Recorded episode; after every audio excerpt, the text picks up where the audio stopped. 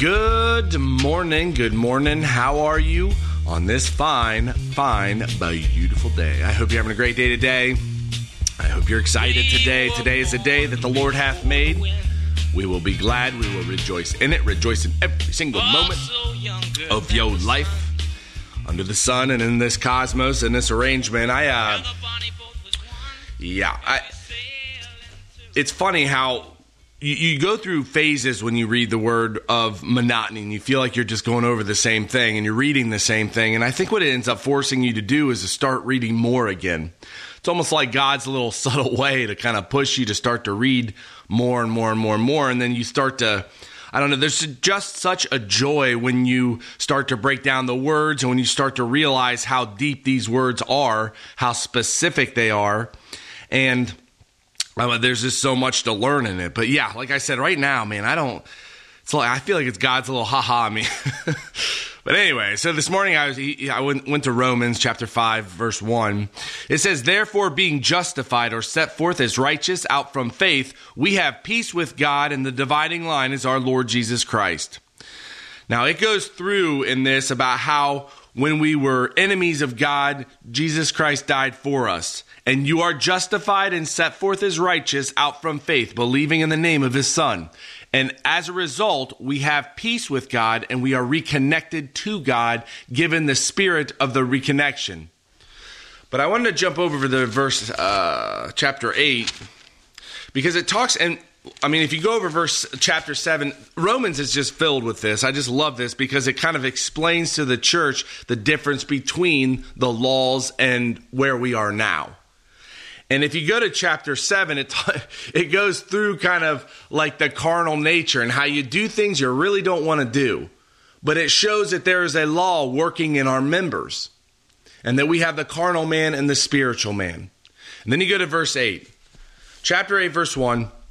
"There is therefore now no condemnation against, not one judgment against them that are in Christ Jesus.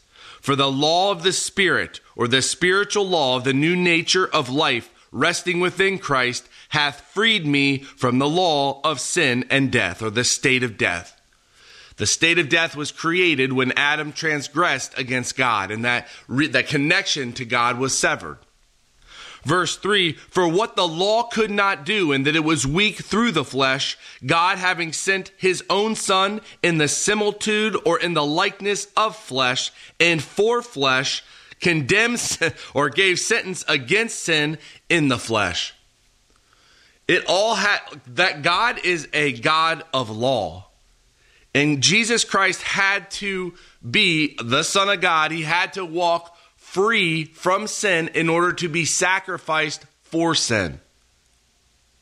Verse 4, "That the righteousness of the law might be fulfilled in us, who walk not after or in parallel motion with the old nature, the flesh, but after or in parallel motion with the spirit, or the new spiritual nature. For they that are after the flesh do mind the things of the flesh, but they that are after the spirit, or the new spiritual nature, the things of the spirit. For to be carnally minded is the state of death, but to be spiritually minded is life and peace, or the state of undisturbed well-being." That little voice inside of you that tells that you know what's right. You know that you know what you know. Maybe you shouldn't do something and you know it. That's the Holy Spirit. It's not about your acts in this life. It's not about the things you do wrong in this life. It's about starting to follow the Spirit and building the relationship with God. And it is a daily pursuit. I've been dealing with these bizarre thoughts lately where I am like, I just see stuff that I don't like to see. And I know that it's just influence. I got to pray and work it out with God. Every single thought, you capture your thoughts and you bring them to God through Jesus Christ. And you know when they're not right. Verse 6, "For to be carnally minded is the state of death, but to be spiritually minded," and that's minding the spirit, "is life and peace, because the carnal mind, or minding of the flesh, is in direct opposition against God. For it is not subject to the law of God, neither indeed can be." Again, we are in a new administration where Jesus Christ died for you. There are two new commandments: believe in the name of Jesus Christ and to love one another. But that carnal mind cannot be in, it can't work with God. It doesn't. It's not in the same spiritual law. But your spirit is.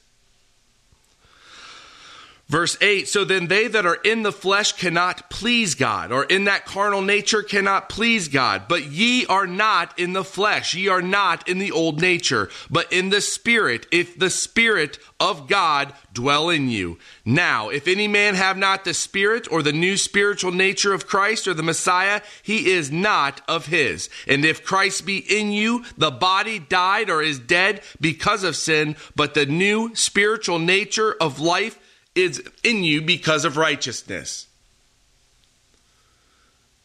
That's where you live. That's what's important about this life, is building the relationship with God and walking in the Spirit. Get your nose into the Word, read a little bit, put it on. If you're driving to work, put on some sort of verse and start to listen to it. It's going to work in you. God's Word never comes back void. It works in you, even if you don't know it. Pray the big prayers today. The big prayers, lift them up in the name of Jesus Christ. Without that name, it's not going anywhere. Enjoy the moments of your life with your family and friends. It's going quickly. And God bless you. Have a phenomenal day today, and I'll talk to you tomorrow. Oh, I can now hear the sailors cry. Smell the sea and feel the sky. Well, Heavenly Father, thank you so much again for everything that you're doing for me and for the business. I thank you for just the family I have, and I'm just so very thankful for them and for the boys. And I just pray for today that it's a great day and that you give me strength to finish this deck, because I know I have been kind of pushing that off. Again, I thank you for each and every one of your believers and what you do for them, that you just continually bless them. And I just thank you for today and what your son did for us. And I lift up a great day to you in the name of my Lord and Savior, Christ Jesus.